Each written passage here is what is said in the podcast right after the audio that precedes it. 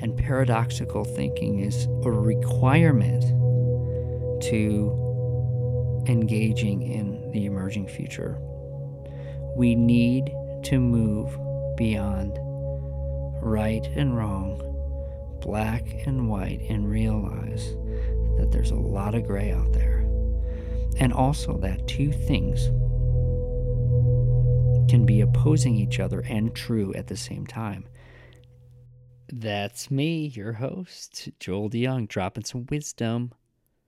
And this is the emerging future.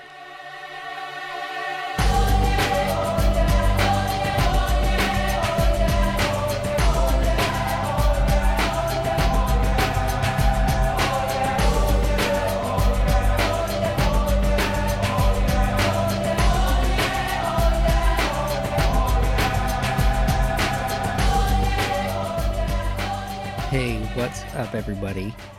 It's Joel De Jong here, your host for the Emerging Future podcast. All right, so we're going to do something a little bit different here. Usually, I'm interviewing somebody, and we I'm asking questions, and we get into conversation about you know what they do and kind of weave it into the theme of the emerging future. But today, prompted by my wife Mary, who always has the good ideas she said, um, You need to do a quick and short podcast on Maktub. You seem to have a lot to say about that.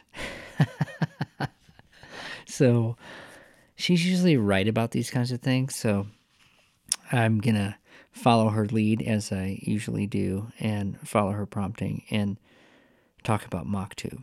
But before I do, um, well, I think, you know, to intro, intro this, just to go back to the emerging future and what the emerging future is in my mind and why I started this podcast is really this idea that we're on this precipice and of a uh, of a, a transition time where we're moving out of an era and we're moving into a new era and there's a lot of tension and there's a lot of angst you know as we work our way you know through this through this transition. We're letting go of a lot of the ways that we think about things um, the way that we structure our minds the way that we structure our realities the way that we you know build our built environments the way that we organize as human beings those all of that is is uh, shifting and it's it's moving away from a certain type of thinking and it's moving to a new type of thinking and also a way of being. And I am uh, currently in, enrolled in this course um, it's called Bright Future Now and Dr. Robert Gilman is is the uh, the mastermind behind it and he's the educator and he's the convener and he he's an astrophysicist and he's been doing this work for like 40 years and he does a really great job of articulating where we're moving from and where we're moving to and he calls this the empire era that we're we're moving away from we're, we're currently in and we're moving to the planetary era so it's like we have one foot in the empire era, and it's our current oh, our current uh, political environment is is is really hanging on tightly to the to the empire era, and is really immersed in that mindset and is not letting go. It's kind of doubling down on on this era that we're moving away from, and uh, so it's like we got one foot in the empire era and one foot in the planetary era, but we're not kind of we're kind of bridging both. So there's this gap, and the emerging future is is what we're coming to understand about our our new era and about ourselves and about um, the way that the world is working. I mean, communications is a big part of it. Um, Self organizing is a big part of it, and um, all these things are really disruptive and to to the way that we we move through the world and and change can can be really difficult not only to just move through but but to really um, move through gra- gracefully and and so this podcast for me is about talking to people who are either just ahead, one step ahead of, um, you know, where I am in my thinking, or they've just lived a life really true to themselves. And I think that's a huge part of where what's going to help us get to the planetary areas if we really um, start to do the in, internal investigating and do the work of of uh, figuring out w- why we're here, why we exist for ourselves, and then um, and then having that sort of catalyze um, towards compassionate action. Okay, all that to say, I want to tell you a story about what happened today because um, I think this goes with the theme of the emerging future. So it's been it's been quite a crazy day. It's been quite a crazy few years. You know, Mary's in school and she's doing a lot of studying.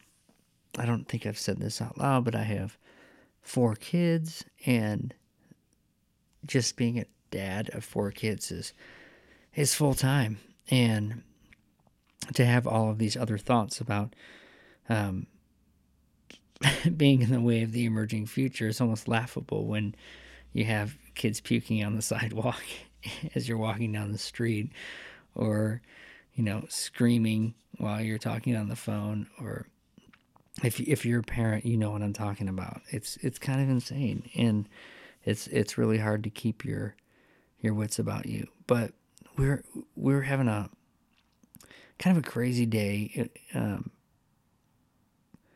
and there there are some, I'm not going to go into our whole life story but um, there are some things that we're dealing with, and we end up getting, uh, well, it's spring break for our kids. So my oldest is with my folks in Chicago, and then my other three got picked up by my mother-in-law, and and there's you would think that you know once the once the kids go away that we have this time to finally just go, hey, you know, hey, what's up? You know, nice to be able to have a conversation with you. No, so of course we we don't do that. We end up getting in this.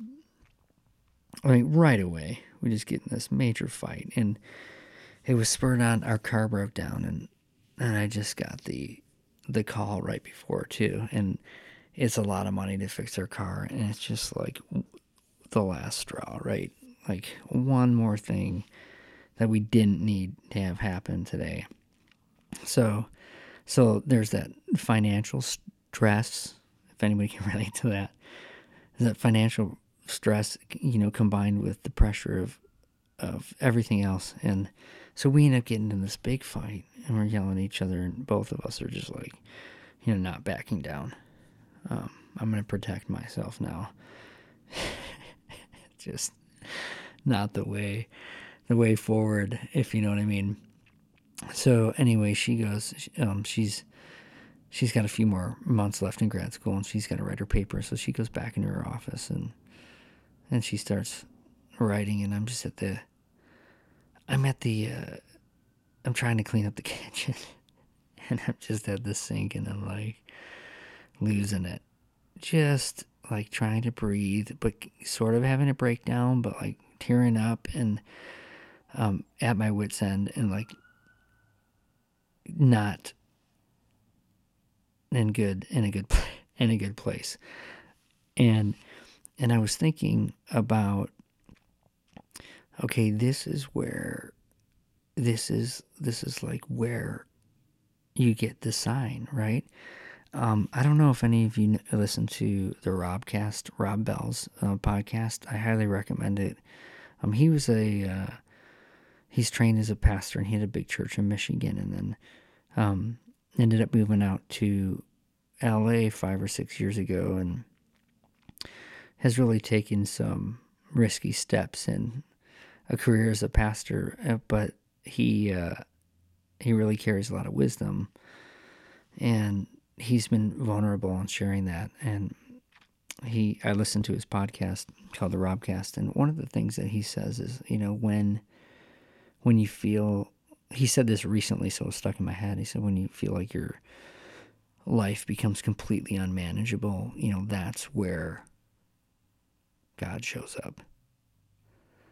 And I'm sitting there at the sink and I'm like, I feel like my life's completely unmanageable. And this is where I'm supposed to like get a sign or something. Like now now. Like I need something right now. So I'm sitting there and I'm I'm starting to like get a little bit angry, like, no, now I need I need I need something. And I get a text my phone buzzes and I look at it and it's my neighbor Martin who's out of town, but his mother in law is at his house, which is next door to mine. And she's having trouble getting on the internet and she needs help with her modem. So the text says, Hey, can you go over there? If you're home, can you go over there and help her? I'm like, Okay. So immediately, you know, I start walking out the door. I'm like, okay, at least I have something to do right now besides like cry into the sink. So I start walking over um, to Martin's and I get in to uh, Martin's house and um, Linda, his mother-in-law, is shows me where their modem is, and I'm I'm like pulling the, you know, the power cords out of the modem and the router, and I'm and I'm down underneath their. I've got my head like underneath their bookshelf where their modem is, and and I'm in this moment, and I open my eyes and I see the only thing I see is a book that says Maktub on the side of it. And I'm like, Maktub. I'm like, I know that word. I, I know that word and I know it's important and I know it means something and I think this is a sign.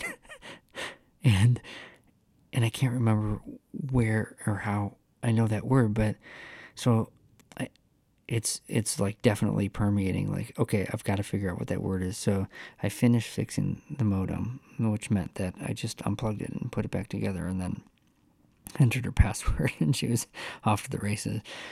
And then um, so then i get out of martin's house and i walk around the corner on the sidewalk and immediately pull out my phone and i'm like okay maktub maktub and i search for it and i and i look up and it's the word that's used frequently in the book The Alchemist.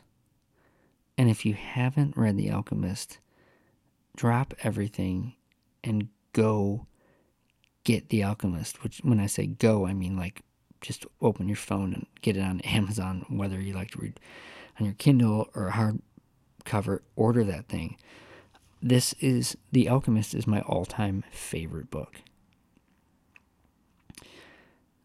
So the word maktub is this theme that continues throughout this book and and the, the, the gist of the story is like this it's a boy who goes on this adventure and he goes through you know all of these different challenges just like a lot of different stories but there's so much deep wisdom interwoven in into the story it's it's mind blowing. I mean, there are like like deep spiritual gems or in like every page of that book.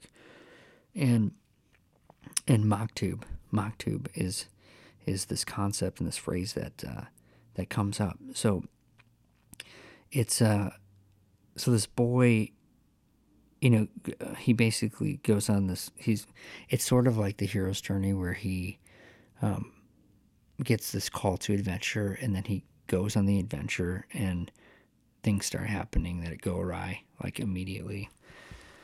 And he ends up having to work for a crystal merchant. And and uh, maktub is the phrase that's first used by the crystal merchant. He employs santiago. Santiago's our, our main character, and and later um, it's adopted by these other characters. Um, they're a camel driver, and then Fatima, this girl that he falls in love with. Okay, so what does Maktub mean? It means it is written. So it's used by these three characters to express their conviction that some things are meant to be. Rather than having faith in God with a changeable will, the characters believe in this steadfast, universal plan behind all things. So, it, what's interesting though is that the idea of Maktub, it's never presented as this contradictory thing to free will of the individual. Um, it's like not getting in the way of their true purpose or or what in, in the book in the alchemist they call the personal legend your personal legend. How great is that? Who doesn't want a personal legend or find their personal legend and pursue it?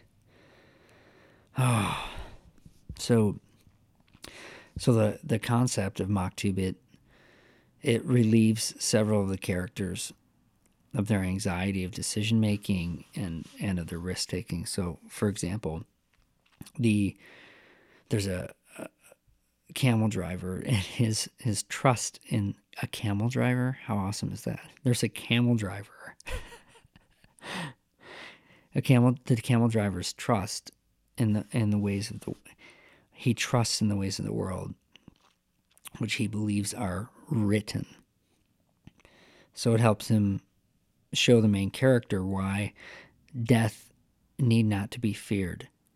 And the camel driver explains that death is simply a fact. So it's it's something that's written and it's it's um, horror and its dread vanishes when one lives in the moment without anxiety over what cannot be changed. Oh. And and then um, Fatima is this woman that the boy meets, or this girl that the boy meets, and and they f- fall in love. And she uses the term maktub to explain her trust in Santiago, the main character, and their love for each other. And she believes that if she and Santiago are intended to be together, he will return to her. And this relieves her of the anxiety of his departure because he has to leave at one point in the journey. Because she trusts that what is written will come to pass. If he does not return, it is because their love was not intended to be eternal and true. Oh. And then it's it's kind of a confusing concept though because it it includes both change and permanence. Let me say that again. Maktub includes both change and permanence. So there's a point in the book where our main character foresees the future, this invasion of this oasis in the desert, and he, he's able to intervene and, and actually prevent the outcome. So, what that implies is that the future is not completely settled or, or written in a way that's unchangeable. But uh, once Santiago understands that all things are quote unquote written, he's able to speak the capital L language of the world. I love that term. And it's because everything, including the future, is indeed pre written. But I love that the uh, including the, both change and permanence. Because every everything's pre-written. It's like the future's pre-written, written, but you have the ability to change it as well and participate and involve yourself. Um, and I just think that's so. Uh, for me, I needed to hear that today. I needed to hear Maktub. Um, the change in permanence, both change and permanent, that's paradoxical, right? It's a it's a paradox.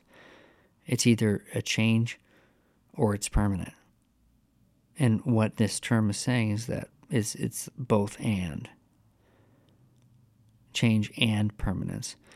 And paradoxical thinking is is a requirement to engaging in the emerging future. We need to move beyond right and wrong, black and white, and realize that there's a lot of gray out there. And also that two things can be opposing each other and true at the same time. When I first learned this term or this idea of paradox, it was a mind blower for me. I was like, what? I mean, it was almost like it hurt. How can two things be true, but they're actually opposing each other? They're opposing ideas. And it's almost like there's a holding paradox and holding the idea of change and permanence. Permanence. Maktub includes both change and permanence at the same time. Holding that tension will allow a third way to emerge, and, and that third way is the emerging future that uh, we are opening ourselves to being aware of and to participate in. So, that's what I wanted to share. I wanted to share Maktub. I wanted to share with you that story, and hopefully, it gives you a sense of where I'm thinking, why I'm doing this, and and maybe it gives you a little bit more insight into who I am as a person. So, thank you for listening, and we'll talk to you soon.